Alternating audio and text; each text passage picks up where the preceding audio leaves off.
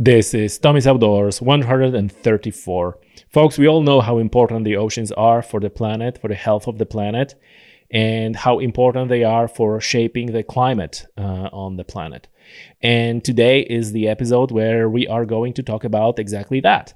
Uh, our guest is Dr. Adam Mellor, who is a principal scientific officer at Agri Food and Bioscience Institute.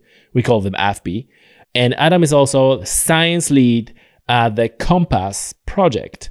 And those of you who are regular listeners know that I had those uh, series of episodes dedicated to those uh, lovely cross border projects financed by Interreg VA. And we thought we had a project Marpam, which is uh, about all about MPAs. That's a, that was a big one. Just recently, we finished the series of podcasts about the CANN project, which is about the bogs and the wetlands and freshwater lakes, etc. Earlier, uh, two years ago, I guess we we talked about Sea Monitor project, and so today um, this is the first episode of another series dedicated to Compass project. So we are going back into talking about the oceans. So we start our conversation with a brief introduction to uh, Compass project and what it is and what it's aiming to achieve, and then we diving deep into oceanography and what it is. Um, we talk about those oceanic buoys and uh, how you know what goes into maintenance of those buoys and how you essentially running a network of those buoys, and then we talk about some interesting insights and data that was uh, that scientists from Compass project extracted from the network of those buoys. And among others, we talk about extreme ocean climate events. We talk about ocean heat waves. Uh, so, yeah, it uh, turns out that there are also heat waves at the ocean, not only on the land. And uh, we, we spend some time discussing them and what that means for the climate of the planet. So, folks, uh, if you're interested in this uh, type of uh, topics, you should definitely subscribe to Tommy's Outdoors newsletter. Uh, the link is in the description of the show, or you just can go to newsletter.tommysoutdoors.com, subscribe to the newsletter. Uh, you should expect to get that newsletter roughly around the time when the new podcast episode comes out. Um, so it is like twice, maybe three times a month. So I'm not going to be spamming your email, uh, but you will get a, a first-hand um, notification about the new stuff coming out of Tommy's Outdoors. And also, you can always reply to that email, and that email gets directly to my inbox, and I reply to every single one of those. So if you have a feedback, questions, suggestions, what you want to hear in the podcast in a few other future episodes, then uh, that's the best way to contact me. All right, folks, um, that's it for this introduction. And now, uh, ocean science with Adam Mellor.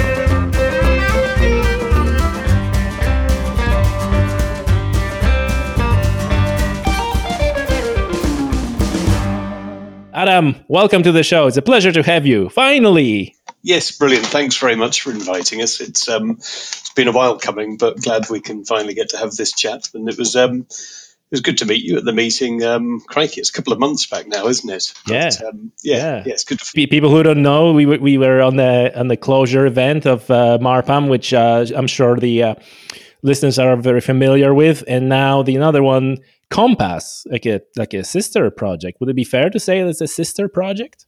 Yeah, um, absolutely. They are sister projects, and if I was um, if I was being really a, sort of aggressive and so on, I mean, Compass came first, and we um, we launched the pair of projects from from within the institute. The proposals way back 2015, we started developing the concepts of, of both projects. And um, just by virtue of the way um, the logistics and, um, and the funding streams worked out, Compass launched, um, crikey, a few months ahead anyway of, of Marpam, but they're very much sister projects designed to to meet the needs of um, this this call through through the Interreg funding stream.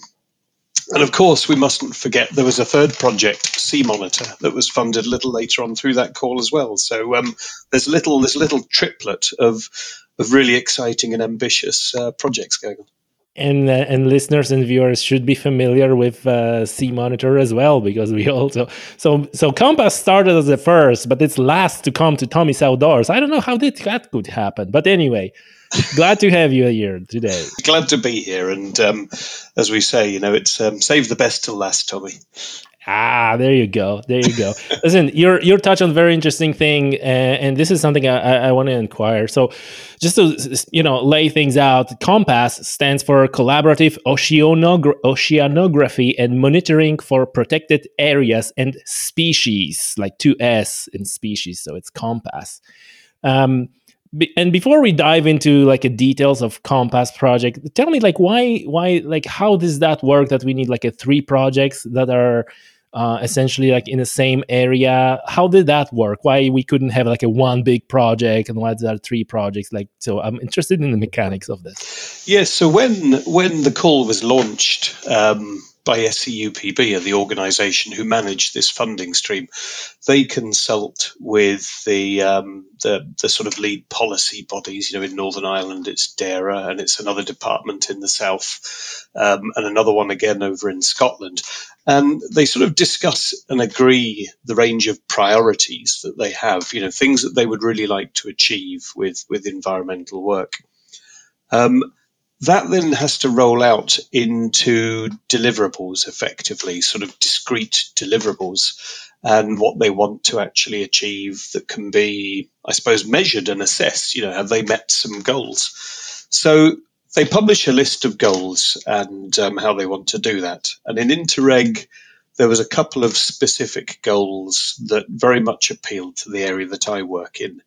Um, and we discuss with our policy leads and we started to form sort of networking groups amongst the other um, institutes around the region to develop, I suppose, what, what then can become quite a coherently themed project. Because if you try and do everything in one project, you can spread yourselves too thin.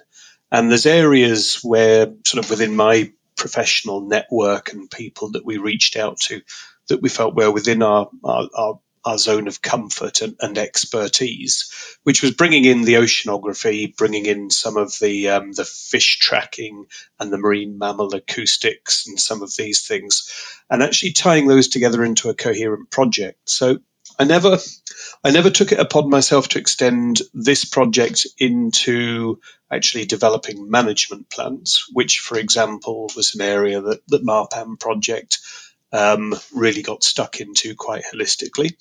Um, and and and equally, we sort of touched in areas um, with a, a, fairly balanced approach to to some of the issues like um, tracking migratory fish and so on, which again projects like Sea Monitor really put an, an enhanced focus on. So it was really a question of getting a balanced theme or a balanced project that we felt we could manage and was scalable. Um, and that reduces some of the risks as well in terms of dependencies on, on others or other work packages. So it was really just to try and get the flavor and the theme and the expertise that we, we could assemble to deliver that. So, how long was it for the Compass project? We'd have developed it probably from around 2015, concept notes were coming together.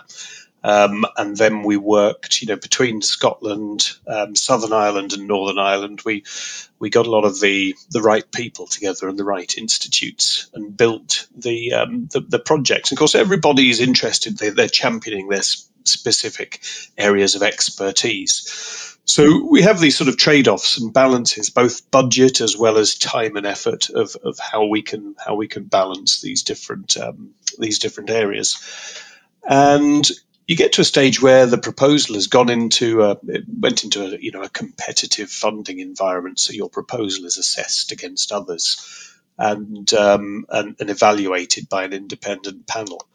And um, we were very fortunate to come up, you know, um, come up trumps with that, and they liked the project. There were some tweaks that they wanted to do, but by the time a lot of the funding uncertainties and government sign-offs had had really come into place, um, it was sometime probably July 2017, I think.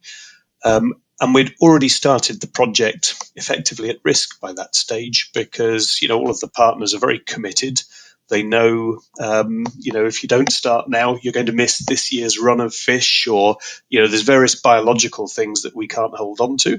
So um, the project, in a very limited fashion, got underway and started to mobilise and um, ran for a total of about five years. So we're just coming to the closing stages now, um, just reporting um, writing papers and, and, transferring the knowledge and findings to to the policy leads, and of course um, open as well, trying to make those as open and discoverable as possible. Recording podcasts. Recording podcasts, absolutely. There's um, there's there's a whole. It's been it's been a real learning. Um, I before I did this project, I had never tweeted. Um, um, oh, wow! So I'm a complete social media starter, and I probably still am on that front. And indeed, this is my my first podcast. So um, right. let's, let's hope Very it good. gets listened to. So Adam, listen, uh, you're you're touched on many things that I that I w- would like to drill down a little bit further. But before we go there. Uh, so can you lay it out for us exactly what is Compass like? So what is that specific area that Compass works on, and then probably within the project itself, you also have these work packages. I, you know, out of these all the episodes, I know that the work package is like a Interreg kind of like a terminology. So can you tell us, like in general, what is Compass aiming to achieve as a project as a whole, and then all those work packages, and and I can also just add it here uh, folks that we, as usual in those cases, will have more episodes about uh, dedicated, you know, specific work packages in Compass. So this one is just the first one. Yeah. So um, I'll try and give you the broadest overview that I can. But the project um, in itself, I suppose, is designed to support um, marine protected areas and species and support the management of those protected areas and species. So, across across this region, which is, um, I suppose, a, a, geopolitically defined concept of um, the border counties of, of Ireland and Northern Ireland and that western belt of Scotland, they're deemed, you know, there's opportunity to, to, to really enhance our, our environmental protection by or enhance, you know, improve the environment actually, not just the management and protection, but to enhance the environment. Um, and to get that together, that sort of geopolitical context covers where your activity should be focused, um, because this is the region that they want to see um, benefiting from the investment in, in effect. So using that sort of funding stream, they, they, they, gave us a number of deliverables that they wanted to achieve. And at a very high level, that's about supporting the management of, of marine protected areas. Now, marine protected areas are, of course, a concept that, um, like anything, you know, they have their pros and cons, and there are there are wins, and then there are things that aren't necessarily um, perfect about protecting marine areas. But the objective is is to try and as well as areas, species which you know may not um, respect geographical boundaries, a bit like people. You know, they migrate left, right, and centre. So it's getting a better understanding of how we can manage whether it's specific areas.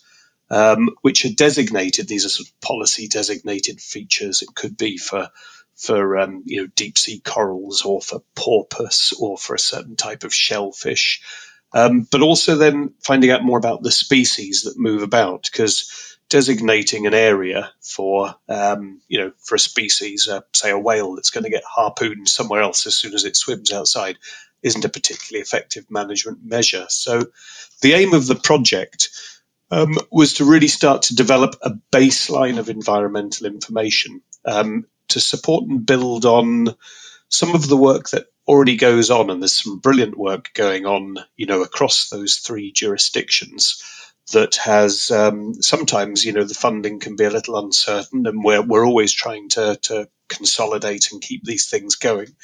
So it supported existing stuff, and more importantly, enhanced it to help us meet those management needs. So better information about the regional climate, better information about um, areas where we've got complete knowledge gaps. You know, the the occurrence of a lot of marine mammals. The, there was there was huge gaps there where the migratory fish swim.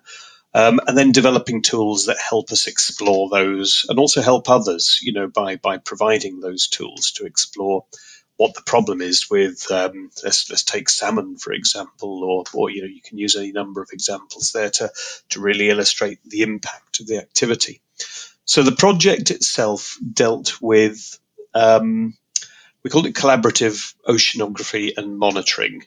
Um, we wanted to look really at that climate and that platform. You know, so oceanography is is is is understanding our ocean climate, both above as well as um, probably more key below the water. And putting that in the context of we took some specific species um, and things that we needed to learn. And the deliverable was to establish a network of buoys um, was the specific language that was used to, to support the management of marine species. So that network of buoys and um, a number of models, so computational models, were to help us or to help the the government administrations better manage those protected areas and species. You mentioned oceanography. And that was one of the things that I was going to ask you because oceanography is a term that people use and but I'm not sure if they are, you know, really understand what that is. And you already gave like a definition that I never heard about, which is like a climate of the of the ocean. So, can you kind of explain to people what is oceanography? You've just hit me with probably one of the most challenging questions about how do I describe my my own discipline. There's um, this is the moment where you see me going off screen and googling. Um, so Wiki, Wikipedia, I'm sure, or something like this, will give you some very well defined and discrete um, definitions. But it's quite a broad discipline in many ways. There's a lot of people. Classic oceanographers have a strong basics basis in physics and you know this sort of brings into line our physical oceanography. So where water is flowing, what temperature it might be, how big waves are, how it interacts with the climate, and so on. These are all very much what we call the physical oceanography uh, features. So a whole uh, meteorological forecasting system, you know, across the world relies on both uh, meteorologists and oceanographers because those are the two big global systems that interact to give us our climate be that your atmospheric climate, which is influenced by the ocean, or your oceanic climate, which of course is influenced, you know, very precisely by, by the atmosphere and what's going on there. They both drive each other in different cycles. Then getting more into sort of maybe the area that I work in, we step into biological oceanography. And um, quite often, there's there's a lot of grey areas here. There's areas that are, are, fairly new, and we talk about microbiology and understanding um, bacterial cycles and biogeochemistry within the ocean, another sort of subdiscipline. But largely, we're taking on the biological aspects of oceanography. So whether they're bacteria, um, there's a huge focus and concern over plankton at the moment. And this is both phytoplankton, which uh, our primary produces, our, our grass of the ocean, to give it a sort of agricultural context. Um, or maybe we should use wildflower meadow because of the diversity. That's probably a better a better sort of parallel. Um, but but you know we're looking at those plankton things, and that can expand. You know, I think taking it into the realms of fisheries and marine mammals is perhaps a little bit um, adventurous with with defining or constraining a term.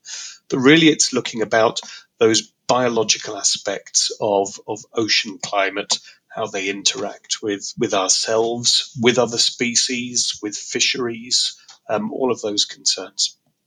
Yeah, I remember on the on the on the closing event there was a talk uh, by a gentleman who said like you know I'm not a biologist I'm not like I'm the I'm a physicist and I'm, I'm a physicist like a uh, uh, liquid physics and, and and was talking about the analysis of how the different layers in the ocean flows and how there have there's a friction between them and all that. It was like wow that's very interesting because it's like a truly multidisciplinary um, engagement where you have like a like a physicist and, and chemists and I didn't even know there's like something like a ocean chemists or you know. yeah i mean crikey biogeochemists you know they all have Bio- their separate subdisciplines it's um it's really diverse but i think you know that's one of the things that these sort of partnership projects you know where you go to other be they universities, institutes, or government bodies. And sometimes it's you know it's within a network of people you know and and trust and you know importantly get on with, but um, also meeting people from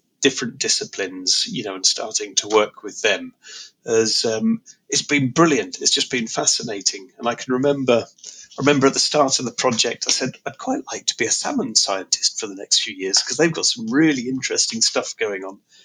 And then, you know, I met the guy who was leading the the data management work package, who was a brilliant communicator. Um, and and all of a sudden, I got interested in you know this almost like a philosophy of data management and how we can share as well as the technical thing. But, but you know, the, you meet these people, and, and when they're really you know switched on people, they can make something that you'd perceive as a bit dry be really interesting. So um, yeah, that's been great fun. Yeah, I, I can imagine. I can imagine. And you're in this in this project. You are lead scientist or science leader. That's so. What is your what is your role? What does lead scientist does on the on the project that is so impossibly wide and and diverse in terms of different. You're you're like salmon scientist, salmon scientist, and uh, chemist and physics and everything. Yeah, I mean, science lead sounds incredibly grandiose because um, by no means, even in my own field, am I the expert on on on everything in there. You know, and I sort of work in the oceanographic sector, um, and to suggest that I could be a, a lead scientist in um, disciplines like modelling and and um, salmon science or marine mammals, you know, I can almost quietly hear the work package leads chuckling. You know, if if um, if that was the if that was the thing. But I think you're going to get to speak to some of them, aren't you? And um, you can really delve into their areas. Um, so the lead science, the lead scientist or the science lead might be might be quite a good way of terming it. Was when we pulled the proposal together I suppose it was having an oversight of what the the the call, the investment wanted to achieve. Um, and my role then was very much to liaise with the government bodies and the funding agency to really start to establish where their priorities and needs were and how to balance that. And then to, to implement that within um, a network, indeed, sort of create a network as well to a certain extent of the right experts you need to pull all of that together because um, across the project there's been um, I think it was five uh, individual work packages. Um, and for each of those, you then need to actually find somebody who's capable of, of, of leading and has that um, not just the science knowledge, but but the leadership ability and um, and and the patience and energy to actually see it through because there's a lot happened over the lifetime of the project and um, these people who've led the individual science packages have, have had quite a journey um, and have just done sort of an absolutely brilliant job of actually getting it through now to where we're getting to delivery and legacy. And um, rather than dealing with the minutiae of you know these trifling issues like Brexit and COVID and things like that, we're actually focusing back on on what they've achieved. So it's it's good. So it sounds like you you are the one to absorb the impact of the Um, yeah, a, a, lot of it is quite a tiring. Um, it's quite a tiring role, sounding very self-pitying. Um, you want to indulge sometimes in, as a scientist, in um, you know some of the minutiae, and I got very frustrated not being able to to work closely with some of the science leads or their teams because um, because was so busy, sort of more in a, a coordinating and oversight role. So you can see bits of science going on that you'd love to learn about, or really clever people that you'd like to sit next to, you know, and hope that some of their cleverness rubs off on you or something like that. And it was like, um, yeah, that can be really frustrating. But then on the other side, you know, it's lovely and, and very rewarding actually getting the right people connected and seeing that the outputs that they're coming out with. So um, it's um, swings and roundabouts, you know. It's um, no, no doubt, no, no, no doubt, and, and you're right. That's a, you know, you always try to find a like a satisfying elements on, on your on your job especially when you're essentially enabling these other people um, adam i want to ask you about this network of the of the oceanographic buoys um, this is this, this, can you explain to us like how that buoy looks like? What is this? Is like pretty sophisticated piece of hardware. So I'd like to know more about you know this buoy as a device, and then how you deploy them. You know what maintenance is going on, and all those like a more like a technical things yeah. that going on around it. Yeah, so sort of oceanographic buoys are probably the mainstay of of um, what we call in situ um, oceanographic monitoring, and they can be tiny. Um, but typically, you know, classically, they're really big, really heavy, expensive things. So, you know, recently we've been developing um, what would quite legitimately um, um, class as an oceanographic buoy, and, and we called it sort of in a familiar name, a little minion buoy. It's based on a little yellow float about yay big, and we've put some quite small and low cost um, novel technology in it. And it's sitting outside just off the coast of Northern Ireland, um, going beep and sending us back really, really good data on this one's on um, temperature and dissolved oxygen in a certain water body. So, you know, that is an oceanographic buoy. It's a small floaty thing with with some some technology in it that allows you to observe um, something of interest, something that's you just you, you determine is going to be important to that location. When we when we scale those up, when we, we took the Compass project, we know that in this this region between between Ireland, Scotland, and Northern Ireland, we've got um, some of Europe's longest continuous data sets. Um, and what we wanted to do was was support them. You know, if there was threat to ongoing funding, Compass was a great opportunity and vehicle to be able to support this. Um, we wanted to enhance them so they might have been measuring, for example, temperature since the, the 70s or 80s. Um, but since then, we've developed a much bigger understanding of issues like like climate change, ocean acidification, and so on. So we wanted to develop them that we could bring in um, new parameters that that have a policy drive that mean you know we need to monitor them and understand them, as well as you know it's it's really the more recent technology that brings that into um, an effective monitoring tool. So some of these things can be really expensive. You know, the operational expenditure to, to manage them can be can be a lot of money. So having a time-bound project allows us to evaluate that, and it can go then to the, the government funding agencies. Can you afford to maintain or sustain that, or do you need something different? So um, we had a number of established moorings, and um, for my part, in in in um, um my Northern Irish sort of hat on, although the buoy sits just inside Irish waters. It's um, it's a mooring in the, the Western Irish Sea that we we give the, the name 38A, which is a very dry station monitoring, but we'll come up with a grand title for it. It's our Western Irish Sea Observatory. Um, and it really is. It's a fantastic thing that some of my predecessors had the foresight to establish. And it's been running for um, um, not quite 30 years, but just sort of the high 20s. And it's measuring the, the ocean climate and some of the biological aspects in the Western Irish Sea and has this amazing time series of, of near continuous observations. So that allows us potentially to detect these slow creeping, creeping trends of um, you know, that you might associate with climate change.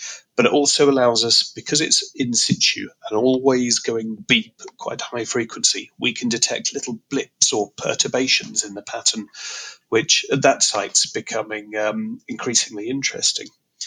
Um, then within the swathe of things, there's a mooring that was more of a virtual mooring, but they sometimes had instrumentation at it, sometimes didn't on the west coast of Scotland near um, the, the Scottish Association for Marine Science, one of our partners. And this station was always sampled. And again, it has a great time series and a great understanding of what's happened there. So there we were able to establish um, a new mooring that allowed us to test and develop some of the sensors and their application, as well as a permanent observation piece at the location.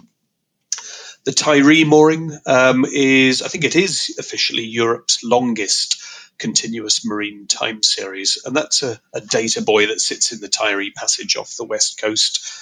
Uh, has a lot of provenance, but has also been very much at risk um, because the funding streams haven't been um, haven't been there. There's been you know shrinkage across the sector to maintain it. So that was a great opportunity to to work on on the projects that and, and to sort of embrace those and bring those time series in and, and support them.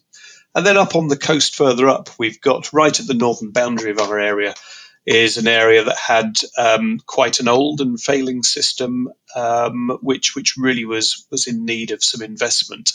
And Marine Scotland joined us to basically said we can invest here, we can bring in these these parameters, the ocean climate, the ocean acidification parameters, and it'll benefit the region as well as their um, monitoring site. Um, and again, that's a site that has this massive investment by the, the, the, Scottish government and Marine Science Scotland in terms of understanding a whole variety of, of parameters there.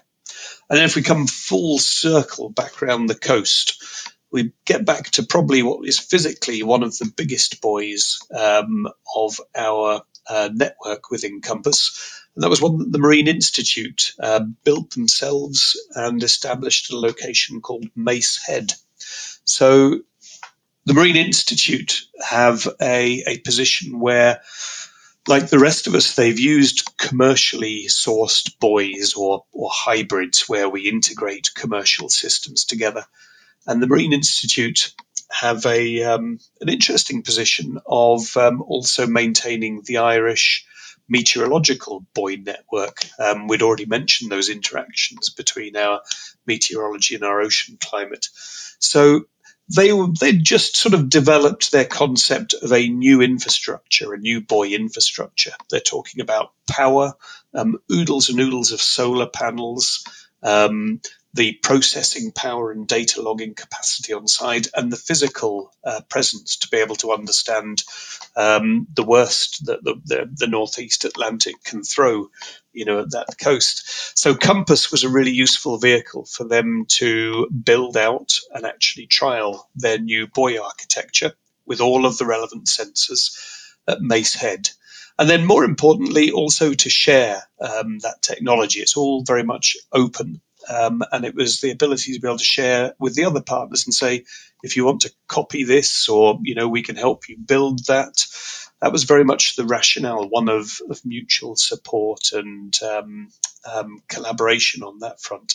So, yeah, it was it was it was really different. You know, when you get to that scale of things, these buoys are massive. Um, I've got something similar just parked just outside my office here, you know, in Belfast, and um, um, I need a bigger forklift truck to move it. You know, I mean, um, we had to hire a crane in just to move it about, and luckily our ship, you know, has, has the handling power to move it. But these are really big um, units. They can weigh, as I said, anything from a few kilograms up to um, several tons, three or four tons. They have their own power infrastructure, their own data infrastructure, and then all of the scientific instrumentation on them. So, um, yeah, they can be they can be quite an undertaking quite a lot to maintain. And, and do you need to go and like a service them from time to time? I presume.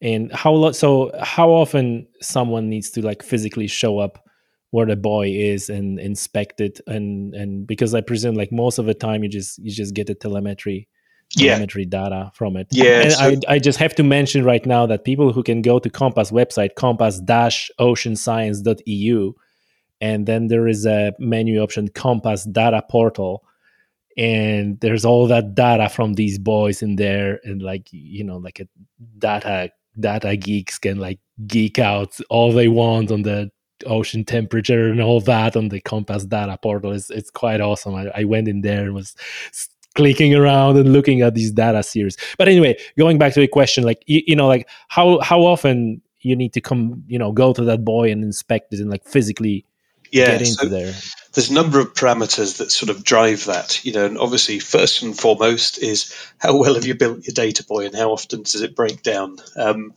it's a really, really tough environment, you know, trying to maintain um, electronic hard, hardware in salt water that can get absolutely hammered um, by, you know, by waves and so on, as well as by other boats that, you know, might well collide or, you know, gear that could interact with them. It happens. I mean, they're well marked. You know, they're charted. They have warnings on them but you know occasionally you could have an interaction there you know and um, that's obviously very frustrating and interaction probably, you called it interaction so the so the ship just rams into your very expensive buoy it's, it's it's difficult to know because the, the, very nature of the beast is you're not there to see exactly what happens um, so there can sometimes be a bit of forensic um, um, reconstruction because you typically have to find your buoy or pieces of it, sometimes off the, the bottom of the sea. Um, sometimes, you know, if you're lucky, um, a, a fishing boat or another vessel will have picked it up, and you know, this is where the goodwill and an interaction with the maritime community is is absolutely, you know, precious because people will tell us they'll report it that it's moving, or they'll even collect it, you know, and um, you maybe have to go to a port and recover it from the back of their boat. Um, but yeah, so that's obviously the first thing that that means you've got to rush out, and that's a difficult one to manage because you've got to have ships, handling gear, crew that can actually deal with that. Um, in terms of routine sort of operational uh, maintenance, then um, it comes down to a certain amount of um, what are the sensors that you've got on board um, and what are your requirements for it. Because from the moment you put a scientific instrument in the water, um, its quality of data is being challenged. Um, as soon as you put something in the water, something will want to grow on that sensor or crawl across it or something like this. So um, I wouldn't like to even estimate the number of times you know we've been measuring um, a barnacle's backside instead of you know water quality because one has grown right on the sensor. But um, again, over the last you know decade or more, we've we've worked with a lot of providers. Things very simple things like brushes have become commonplace and ubiquitous for sensors. So a little motor and an actuator that you know wipes your sensor face and things like this, and those are a game changer. They really um, improve your sensor quality. Um, you know, no end, and you can reduce the amount of time how often you have to go out. So if I left just a sensor out in the sea, if I left it somewhere in the near shore, I'd probably have to be out at it after a week to give it a wipe and a clean up. Um, if I leave one that's properly anti-fouled, you know, has maybe some some copper tape around the outside, a brush that wipes the sensor surface, and I leave that out in the open ocean, you know, not close into the coast, it can survive for months, you know, and still have really good data quality. So the location is very important. You know, if there's a lot of uh, a heavy fouling environment, you know, lots of things that are going to grow on it, um, and then how you treat that sensor and put it out there. Obviously, temperature sensors are brilliant. You know, they're a lot more robust and um, because they're not optical surfaces, they um, they're not so heavily influenced. But um, so there's a lot of variables there, and um, you get to the stage of saying there's some things that aren't necessarily worth supporting because they require too much maintenance to keep going. You know, and a brush is very good for wiping away um, things that will grow on a surface, but then things grow on top of your brush and dangle over your measurement surface, and you can't have a brush for a brush. You know, you just you couldn't afford it. So um, yeah. So the short answer, I've really ribbled on, is anything between a couple of weeks and a few months. I think a very is a very reasonable bracket of how often you need to go out there and that I presume that's that that this is like a massive amounts of money also required, like in terms of like you said that something happened with that buoy and you need to get the ship and you get there, and so is was that all financed uh, from the budget of Compass, and once Compass is finished, it's gone, and those buoys will deteriorate, and nobody will be wiping them anymore, or what? What? What are the plans for the for the future? You know once the once the project is is completed who's, who's yeah. going to take care of that I think having a big um, a big sort of bit of kit that was going to sit redundant out of the project after the project was really core to our design. So we didn't want to overinvest in buying, you know, say, look, we've got a, a, a bag of EU funding here. We can buy three or five new data buoys, run them for a few years, and then there'd be an embarrassing silence. You know, so that was um, the design of the project was to not end up in that position. So, for example, the moorings that we have adopted, um, Tiree Passage 38A in, in my case for AFBI has been sort of given over to the project, means that those buoys have got a legacy. So any investment in them is underpinned by those organizations' core activities. So um, we don't have a, a time frame on how long we'll maintain our mooring in the Western Irish Sea. And I'm sure the same is true for uh, Marine Scotland's up in, in Loch Ewe and, and the Tiree Passage. Funding, you know, we're always sort of having to apply for new cycles of funding to keep these. But the whole concept of the project was to invest in some sustainable um, areas of projects. There'll always be some risk, but what we wanted to do was to make sure that what we're learning at those sites is enhanced but it's also likely to continue. And that was that was probably one of the most holistic um, philosophies we had about bringing this together.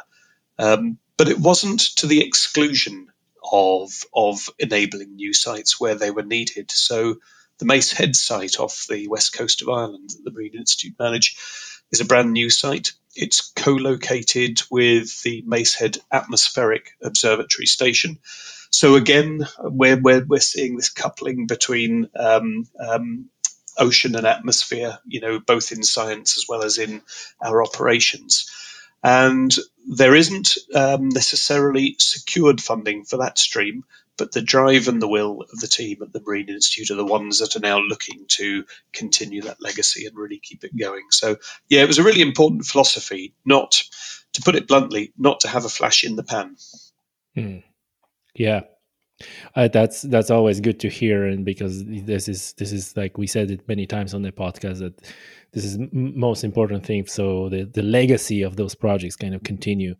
Adam, if you would like to pick one, you know, like a most surprising or most groundbreaking or something that stand out to you the most, what you found or what you discovered during the duration of the project, what would it be? There's like moments there is. It's it's it's it's really difficult to think um, of a single specific, you know, a superlative of what was a real surprise. Um, there's been some really, really, I suppose, some of the the oceanographic elements to me um, may not have been too much of a surprise because you know I'm, I'm much more familiar with that field.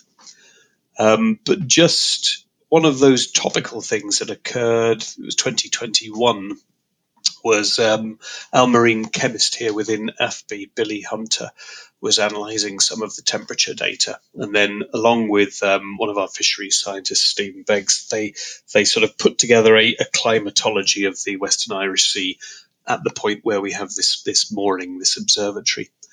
Um, 2021, then we're talking, you know, about um, ocean climate and increasing temperatures. You know, is, is, something everyone's familiar with.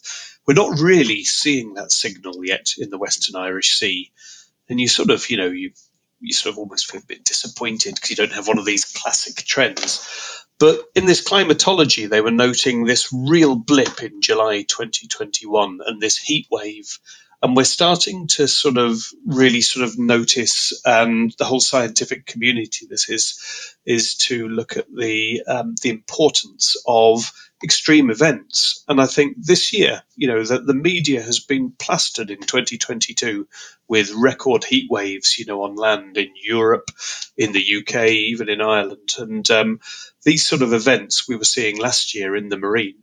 And those are not just obviously the solar, the wind and the wave climate, you know, really built to that, but through the Compass um, sort of, what's the best say, um, project, we could quickly access data from the Scottish and the Irish counterparts. And you could see that it wasn't just something that was local there in the Western Irish Sea. You know, this is a true marine heat wave um, occurring across the region, which is an extreme event. Consequences of yet we've still, I suppose, to fully understand, but we know, as with all these things, there are consequences. So we're, we're putting together um, a paper on that at the moment to really start to further that. Um, so that was a surprise in my own discipline. Um, and then things that were being discovered in the other disciplines. There's a world of surprises because you know these are exp- these are areas outside of my sort of field of expertise. So um, at the start of the project, we had the biggest ever um, stranding globally of beaked whales in this region. Um, and you know this was quite a major event. Hundreds, I think, from memory, were were stranded. The inference being then there had been a lot more that had had perished because a lot of them won't have stranded on the beaches or been discovered. And um, that was quite something. And what was what was really impressive, and it wasn't a specific compass output, but it involved um, the compass partners using the systems that we were developing within Compass so this was um, um, the teams from um, the Scottish Association for Marine Institute, ourselves, the um, the Marine Institute in the south, put together the oceanographic models along with the marine mammal experts, and effectively reversed them. So once they understood when and where these animals had stranded around the coast, uh, they could run the models backwards and understand the probability of where they originated, which was sort of a an area off the coastal shelf, off the coast of Mayo.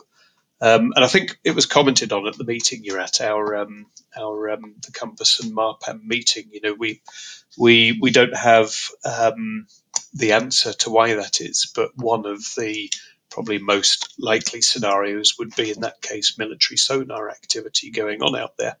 Um, you might call it a speculation or so on, but um, we have listening stations across the region, and um, these sonars are something that we do pick up on. You know, so it does happen. Um, we can't, you know, it's not not a question of finger pointing, but it's a question of understanding um, what a what a probable causes. I suppose is the best way to put it. So yeah, um, there's there's any number of exciting novel things like that. Um, looking at where um, sea trout, you know, were migrating both north and south. You know, we always think salmonid fish they they go up the coast and out into the Atlantic as part of their life cycle and then come back. But we were seeing, you know, more local two-way migration um, um, in sea trout along the east coast of Ireland, and then some really, you know, quite amusing anecdotes which you could put a a completely artificial political nuance on of um, you know fish from the north visiting the Boyne around the 12th of July and um, things like this. Now, I think I think they're fairly sort of agnostic as far as those things are concerned, but that was the important message: was these fish don't care about politics or events or things like this. They're travelling to and from across an open border, um, and that's how we've got to treat them. We can't protect an area, or we can't have a policy in one jurisdiction and something different in another. Um, and it's a really good analog for you know how we should operate socially as well in terms of anything that's isolationist um, you know is is vulnerable. You know you've got to look at that bigger thing. So um, um, crikey i'm drifting into politics aren't i? Right we'll leave that no, that's okay. That's that's okay. Uh, listen, I, I, I would like to inquire a little bit more about this uh, ocean heat wave. So, w- what what temperatures are we talking about? Like, how does how does the ocean heat wave look like? So, um, this this is a challenge. I've got to try and describe a graph um, rather than actually show you one. But if you can imagine, you know, over the course of a year, your temperature gets warmer in the summer and cooler in the winter. So if your graph looks like starts in January and finishes in December, you'll have this sort of peak of temperature, you know, in the sort of midpoint. Typically around July, August, we're getting the warmest temperatures when the capacity of the water has actually absorbed taken. So it's not the peak atmospheric temperature, but that's when you get the peak water temperatures. So if you've had the um, the luck of having instruments in the water, I shouldn't say luck, the foresight or you know the privilege of having instruments in the water, measuring things year on year. You can overlay you know every year's data on that map. And you'll get you'll get a bit of variation. So you'll get you know a blurred edge to that line and it'll be a broader band getting warmer in the summer and the winter. And that if you like is what we call developing a climatology. It's understanding what the temperature should be around that time of year and that takes into all of the variation. You know, you've got cold summers, you've got hot summers, you've got hot winters or mild winters, we might want to call them. So, understanding all of that variation gives you what we would call the climatology. And then the 2021 data, by the time it got to, well, it's not just July, there was a smaller blip shortly before. But the data for that specific year, when you put it into that graph and those statistical packages, these have to be tested with um, a number of sort of quite robust statistical routines. You can see that graphically, that that summer peak just in July bursts that bubble, that envelope of the climatology, sticks out right above it, and then drops back down later in July. And largely that was down to not just you know there being a good warm period during July, but it was also down to the um, the fact that we had very still and calm conditions. So it meant mixing was very much less. You know that water wasn't mixed with cooler water from deep down, and that was one of the big drivers. Was because it was so still and settled over that month in the summer, it really allowed the heat to build up in the surface. Um, our worry is then is that events like that, whether you can detect a climate trend, a long term trend or not, events like that will effectively cook or poach, you know, things that are in the water. You'll you'll breach their sort of zone of comfort for what they want to live and exist in. So um, yeah, I hope I hope that sort of describes, but it's it's about understanding how that year was different to every other year and being very clear you know, using statistics that it's not just something you can see or infer with your eyeball. Um, the numbers are saying that's that's unusual.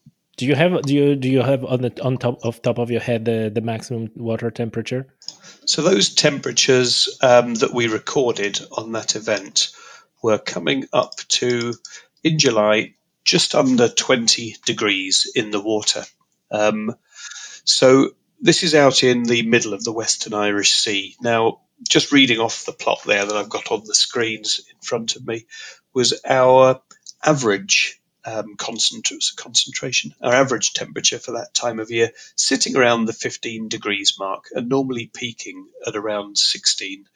But um, on this occasion, it had jumped up well above the the envelope, the statistical envelope of the normal, which might take you up to 16 and 16 and a half degrees, jumped up to near 20 degrees. Um, and that's a smooth data line. So you'll have had small spikes, you know, above that, and that's measured uh, one meter below the surface. I think is is um, is is that reading. So we've also got corresponding data there. This is the important thing is it's not just understanding what's going on at the surface. So many of these sites we support what we call as a thermistor chain.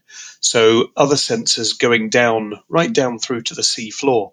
So we can see then that the penetration of these events, you know, how, how much of the surface, the top 10, 20, 30 meters, um, becomes abnormal and where there's there's changes in that. So understanding in the Western Irish Sea, because it isn't well mixed, it's something that we call seasonally stratified. Every summer, it sort of splits into two layers. You get this warm surface layer and this cooler bottom layer.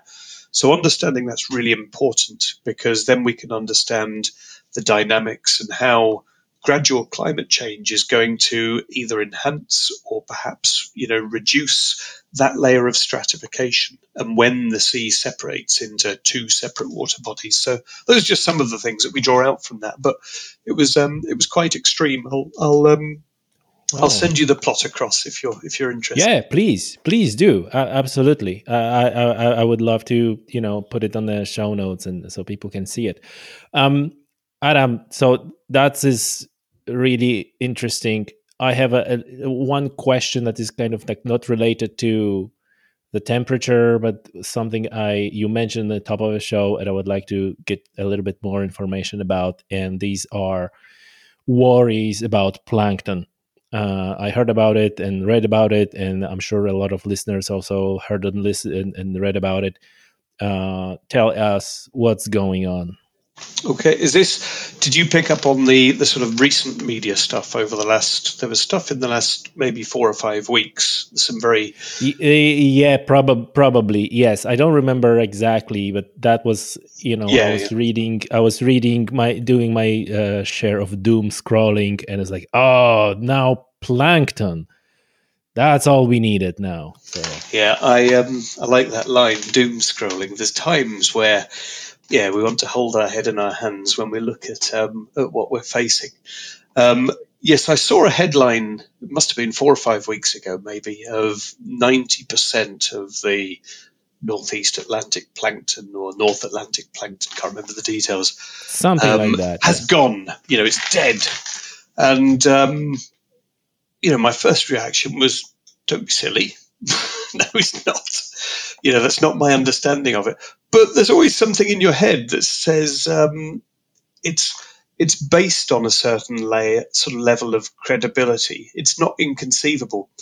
Um, I very quickly got on the phone and the email to some of the, the real plankton experts. These are people across across the UK, from as far afield as as Plymouth in, in the south coast of England to um, SAMS and Marine Scotland in the north. And there's a group there um, within the UK and Ireland called the Pelagic Habitats Expert Group.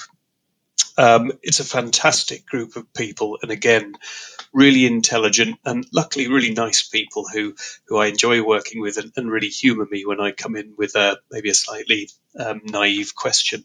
These are people whose lives and jobs. They live, sleep, and breathe plankton. Um, and I said, "Really? Um, have you guys heard about this? Is there something we we need to just get a little bit of a reality check on?"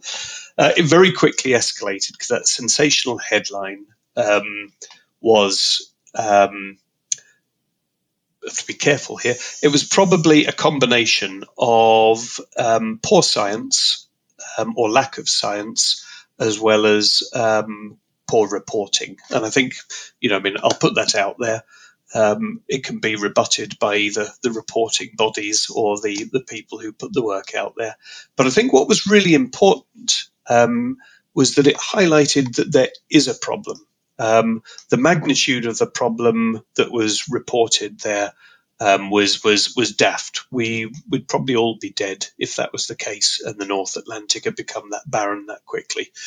Um, you know, but it is a concern, and it certainly woke me up that morning and, and, got the phones ringing. So very quickly, this sort of the the, the expert group across UK and Ireland um, discussed, got all of the, the, the best opinion, evaluated the science behind it um, more importantly, evaluated the, the really thorough and quality controlled science that goes on in the monitoring. This was part of an independent um, um, bit of science that had gone on, but across the UK, then all of the relevant government labs as well as um, the the academic experts had sort of reviewed the knowledge, you know, as well as the data, and just said, you know, no, I mean it's it's it's silly.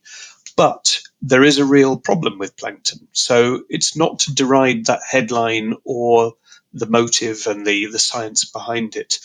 Um, the last um, probably three or four years, the UK have been developing what we call a plankton indicator, something that will help us actually understand how things are changing because there's thousands of species of plankton out there, and they vary in time and space. So it's really difficult to compare um, some plankton from out in the Atlantic to ones that are here in Belfast Harbour because they're completely different communities, they're different habitats. But the teams have been developing these indicators that allow them now with quite a degree of comfort, confidence. It's really sort of quite interesting to be able to say we can take this indicator at maybe an inshore location. We can take this data that's collected out on a, a ship that goes routinely across the Atlantic and is collecting um, collecting plankton as it goes back and forth across the Atlantic.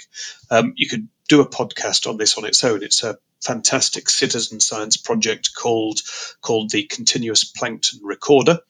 Uh, it's the biggest citizen science project in the world. I sound like I'm I'm a salesman for them now, but but I mean it's a global project that uses vessels of opportunity towing a plankton recorder Uh, it's been doing it for 60 or 70 years now of continuous plankton measurements. And it's scary as well as impressive what they're now starting to tease out from that. And that there is regional scale changes um, to our plankton. You know, and this is this is you hear the stories about. Um, sorry, they're not stories. You know, you hear the headlines about the, the, is there a reduction in um, um insects? You know, out there um, using these the car windows sort of analogy. We don't get them squashed on the cars, and this is a real. It's you know it's it is doomsday as you said that term doom scrolling. You know, are we in trouble here with a lack of pollinators on land? Equally in the marine, um, if our plankton, which are our bottom of the food chain plants, and our zooplankton, which I'll I'll draw that parallel to, you know, insects. These are the sort of the next trophic level up. If that's changing, um, we've got to be a bit worried. So, you know, maybe the headline isn't such a bad thing. It can be it can be argued it's right, it's wrong, it's only a little bit right, but the message there, um, sadly, there's something in it. Yeah.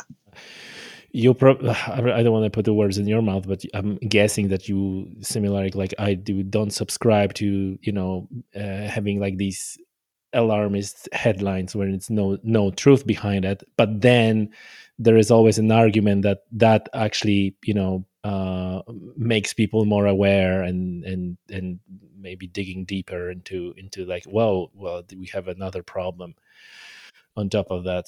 Um, Listen, uh, that was a really interesting conversation, and I learned a lot. Our listeners surely learn a lot as well. Tell me, like, how, like, people who listening to that and and they're thinking to themselves, like, "Wow, I would really like to know more. Like, really like to dig into the, this."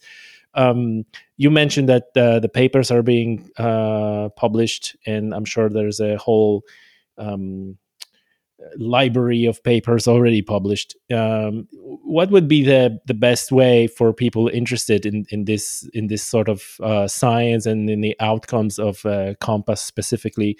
How to identify those papers? Is there like a one place with a library of those, or is it like a ResearchGate, or like how how to you know how to get more information and more detailed, geeky, sciencey, proper info. Yeah, yeah.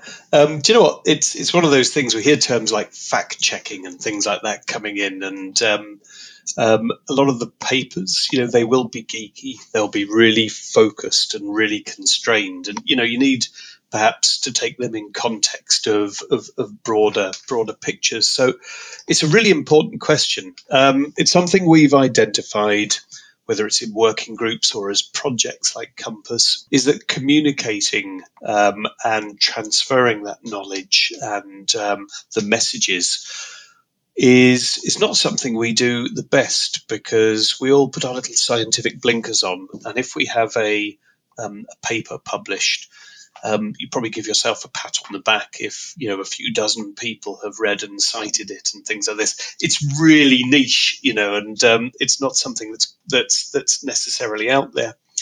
So, do you know what? Sitting here and chatting with you is it's a first step for me in terms of, of communicating and trying to actually say the stuff here. Sometimes it's really nerdy, and I'll not lie. There's there's papers that I've been involved with that maybe aren't the most exciting read, even to myself um, or to other fellow nerds. But then there's stuff there that when you get the context of it, it is, you know, it's wow. So if you really want to get into the detail, you know, ResearchGate is a great place to start. You know, all papers you can search by keywords and citations. Um, sometimes they could be so dry that you lose interest, and that's a real risk with the, the bare scientific literature. You know, so looking for review papers on ResearchGate, you know, can be a much more a broader and softer introduction. But again, even they can be really dry and a bit niche. So it's it's a difficult one to measure, you know, for getting people engaged because the scientific community is um, is all about getting accurate and conf- information that you're confident in out there. And then when that information is challenged, you know, I've had it even in the last couple of months. I hypothesized that something would be causing something. Um, and it turned out, you know, it was a rubbish hypothesis and we disproved it. and you sit there going. Hmm. But actually, you know, we've got to celebrate that and go, yeah, do you know what? I wasn't right there. The data doesn't support that. You know, so this is what we do understand from it. And we're so obsessed, if you like, on some fronts with that clarity, we don't always get the message out there. So, um, programs like we've had um, in recent years, you know, Blue Planet and things like this, have been just invaluable to opening people's eyes to stuff that's going on. You know, if you're worried about um, um, environmental impacts and learning a bit more. Great starting places with some of the non-government organisations, you know, the um, the advocacy and lobbying groups. Now, again, bit like science, a bit like everything, you have to take it in context and, and, and with a pinch of salt. They'll have an agenda that they want to push, be it marine conservation or um, anti whaling or whatever it is, and they'll be very focused. But they're a great place to start because you'll meet um, like-minded people, you'll meet passionate people, and people who will challenge the status quo. Um, and to do that more and more, they want to use science. You know, science that's that's objective. It's not prejudiced, and it's then taken into those policy or advocacy advocacy scenarios. Um, so those are a great place to start as well, because a lot of those organisations will cite scientific literature. I mean, I'm, I'm, noting here, you know, I'm drinking away from a bottle. It's Surfers Against Sewage.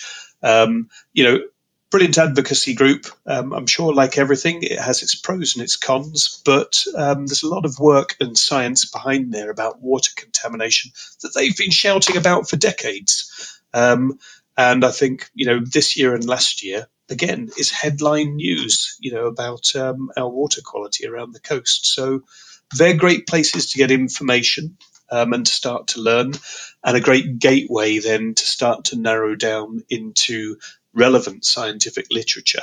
Um, you know, they've done some of the filtering for you. So, um, yeah, I'd always, I'd always um, recommend that. There's, you know, wildlife trusts um, bird trusts, there's you know marine conservation societies, all of these things. They're great, great groups, and they all serve a really good purpose. Good, that's a good advice, and and and also subscribe to Tommy's Outdoors podcast because we're going to be pumping more of those uh, episodes about uh, science and scientific uh, research. Adam, um, one last question that I always ask uh, my guests, especially scientists. How do you see this whole you know climate and biodiversity situation unfolding for the next 20 30 50 years? Do you think we're you know we manage to steer uh clear of that of that iceberg in air quotes or we just you know it's just a matter of when not if are you optimist or are you pessimist in short um, I'm reaching here for my coffee. Um, it's not the antidepressants. You'll be you'll be glad to hear, but my coffee. Um, am I a pessimist? I think. I think most people who know me would say, "Yeah, I'm a right grumpy pessimist." You know, you're always worried about that worst case scenario and trying to prepare for that worst case scenario. Um, I think if I was a true pessimist, I'd be digging my bunker, I'd be stockpiling food and, you know, all the rest of it. You know, but there's got to be hope. Otherwise, I'd try and retrain as a, um, a merchant banker and make all the money I could and stockpile and look after my own and so on and so on. That's maybe unfair. There's plenty of good ethical merchant bankers out there and things like this, but you know what I mean. It, it's the principle of it. Um, so, am I optimistic? I don't think I'd go as far as saying I'm optimistic. I'm really concerned, you know, genuinely concerned because um, we look at the policy landscape. We're designating all of these areas as marine protected areas, or we have targets for emissions on climate and so on.